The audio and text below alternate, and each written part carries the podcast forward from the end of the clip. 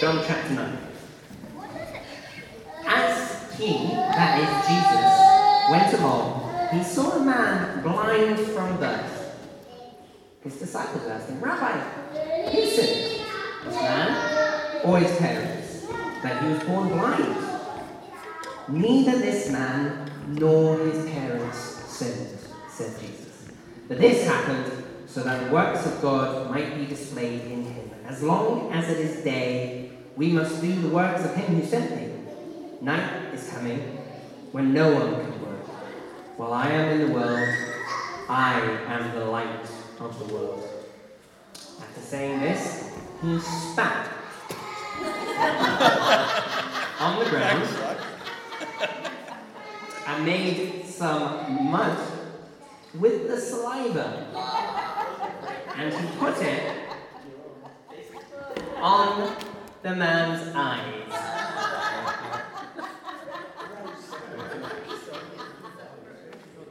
Go, he told him, wash in the pool of Siloam. This word means sent. So the man went and washed and came home seeing. I can see. His neighbors and those who had formerly seen him begging asked, Isn't this the same man who used to sit and beg? Some claimed that he was. Others said, No, no, no, no. He only looks like him. But he himself insisted, I am the man. I am a man. How then were your eyes opened? They asked. He replied, The man they called Jesus he made some mud and um, he, he, he put it on my eyes. He told me to go to Siloam and, well, then to wash. So I went and I washed. And, well, now I can see. Where is this man? They asked him. Um, uh, I don't really know, uh, he said. They brought to the Pharisees the man who had been blind. Now, the day on which Jesus had made the mud and opened the man's eyes was, in fact, a Sabbath. Therefore, the Pharisees also asked him how he had received his sight.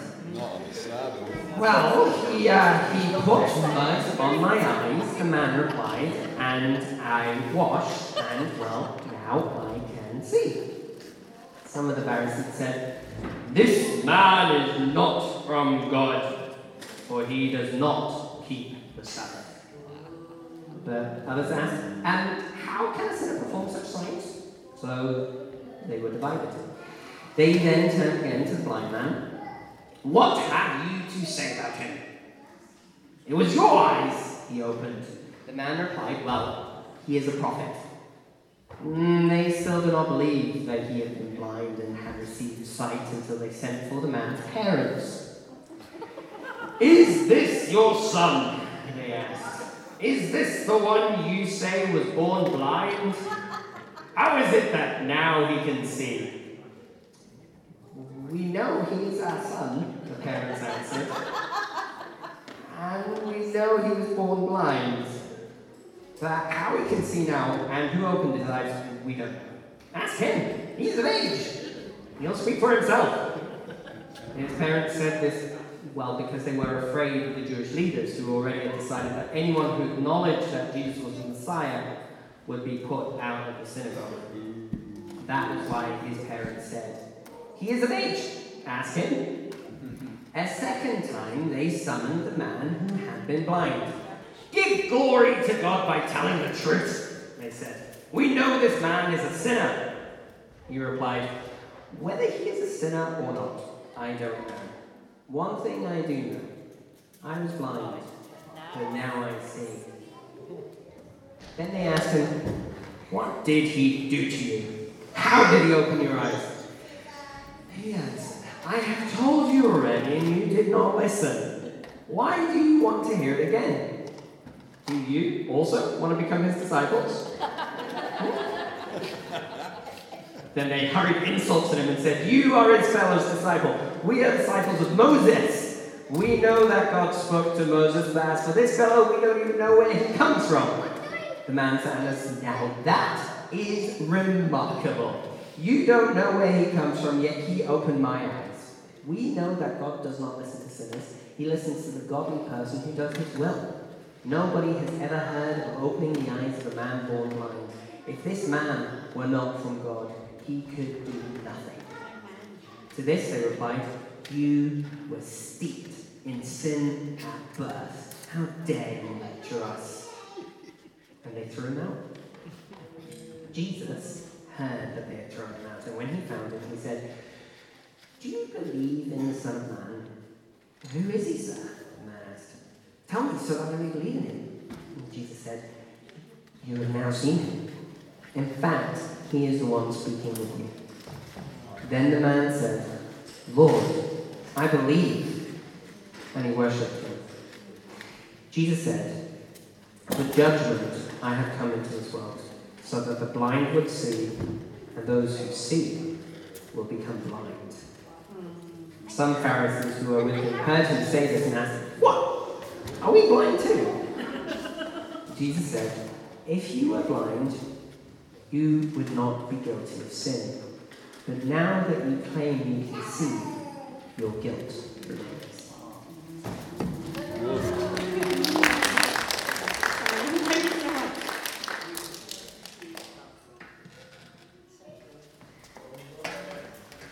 Okay, so there are a lot of characters in this story. Does anybody want to shout uh, out who's in the story?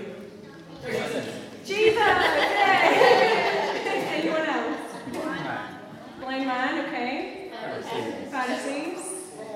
Parents. Uh-huh. One other group of people? Oh, Pharisees. Part Pharisees. There was his neighbors. Oh, yeah. People who are like, oh, is it him? Is it him? the neighbors, yeah, okay. So, yeah, we're not going to look at all of these characters. Oh, there's his disciples at the beginning as well. And we're just going to look more in detail at uh, the Pharisees and Jesus.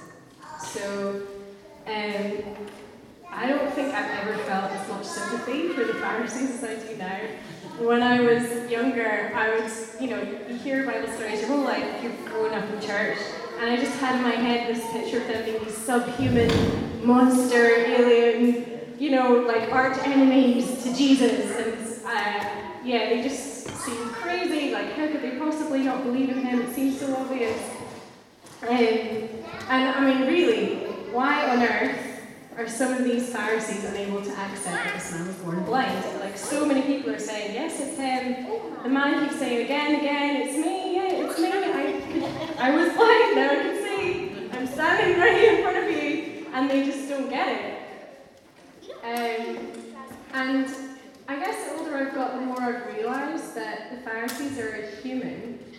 And actually, yeah, really, they're people like us. And actually, the things that maybe were blinding them to the things of God are, and they were causing them to react in an antagonistic way to Jesus, are things that are actually pretty relatable. Uh, so, I mean, Jesus says that they are, he calls them being sort of spiritually blind at the end. He talks about them being blind. So, uh, what was it that was blinding them? I mean, in the passage, we see that uh, some of the Pharisees are like absolutely fixated on the fact that Jesus did this miracle on the Sabbath. Right? That is, Yeah. because of that, they're convinced that this means it couldn't possibly be something of God. And I guess this stems from a cultural belief which has its roots in something really good. You know, the Sabbath features in the Ten Commandments. Keeping a day holy is something that God asked them to do. And this was meant to be for the good of the people. You know, so they would take time to rest and to worship God. And uh, it's somehow along the way it'd be distorted into something that God didn't intend it to be. You know, in their quest to interpret this law and apply it to everyday life, loads of extra rules have been added to it. Um, you know, minutiae details were outlined. I did a bit of a Google search on this and I found some really random rules that they, they weren't allowed to do. Like, um, apparently you couldn't eat dip radishes in salt in case you accidentally pickled them because pickling is not allowed on the like, you could only walk a certain number of steps. I think it's like either a thousand or a thousand nine hundred ninety-nine, but one less step, you know, nine hundred ninety-nine is okay. So it really, it, it got really ridiculous. And you saw, you know, they were saying, oh, if you get put out of the synagogue if you don't follow these rules, and it was quite serious. But Jesus himself said the Sabbath is made to serve man, Yeah. you know, not the other way around. And I guess we're all influenced by our culture in ways that we don't even notice. You know, it impacts everything that we do. What we eat, when we eat, where we work, when we get up in the morning, how we spend our time. Every country has its culture, every country has subcultures within it. Generations have their own cultures. Even our church, our specific church, and the way we do church is a kind of a culture. And we're really affected by it without even noticing. I mean, I think if you've ever gone to another country or gone to somewhere that's a bit different and walked into that, into a different culture, you really notice it. You notice the things that are different, but when you're in the thick of it, you don't. Like you can, it's very easy to be unaware. Uh, I guess I've had a lot of experience of going into a different culture. Just as a quick example, I lived in France for a year as a student, and uh, you know, British people, we British people drink tea a lot. And when French people came to my flat, I'd be like, "Would you like a cup of tea?" And they look at me funny. It's like, "What- "Why would you give me tea now?" And it took me a while to realise that actually in French culture, most people only drink tea at like one or two specific times of the day. so they just thought I was crazy, and uh, just something I wasn't even aware of until I go somewhere else, how British it amount, vast amount of tea that I drank. but I mean, there are other examples, bigger ones, of how a cultural belief or mindset has its roots in something good, but it's maybe being subtly distorted in our society into something that's a bit less healthy. Um, so just a couple of examples that I've become aware of and affect me personally. Um, one is that I, I work for a charity with wonderful people who really care about the vulnerable society and the planet, and they're really involved in activism and like fighting for social change, which I really love, and obviously we're all working towards that in the charity. Um, but I find that sometimes conversations on certain topics can quickly become really cynical and like a total politician bashing fest, and it's really easy to get sucked in. And I don't know, I, I think I'm still working on trying to figure out what it looks like to bring a sort of different, graceful perspective into that. And then I, I actually talked about this before a couple of years ago. I did a talk in, in Bears Den, um, but um, the self-care culture, which has, you know, it has many really healthy, good principles, which I think so many Christians need have always needed to hear for years on how to have good boundaries, how not to say yes to everything, and to love ourselves as well as we love our, you know, others, no less. These are all really good things, but along the way, I guess sometimes in some spheres it's been corrupted into this me first culture. Like we're more important than anyone else and we put our needs first above everything. Um, and it's really subtle. Like I don't I, I think I guess I've noticed ways that we're I personally am influenced by it and I haven't even noticed. It's so small and I guess it can be a little bit dangerous. So um, I'm just kind of raising awareness. There's not really enough time to go into too much detail, but let's be aware of how it might be clouding our perspective and maybe affecting the way that we respond to God, like it was with the Pharisees. Another thing that jumped out um, in the passage to me was this ego that the Pharisees have. Clearly, they have very big egos. You know, there's a lot of them being like, um, we're disciples of Moses. How dare you? Know, they're like really self-righteous and they think they're better than everyone else.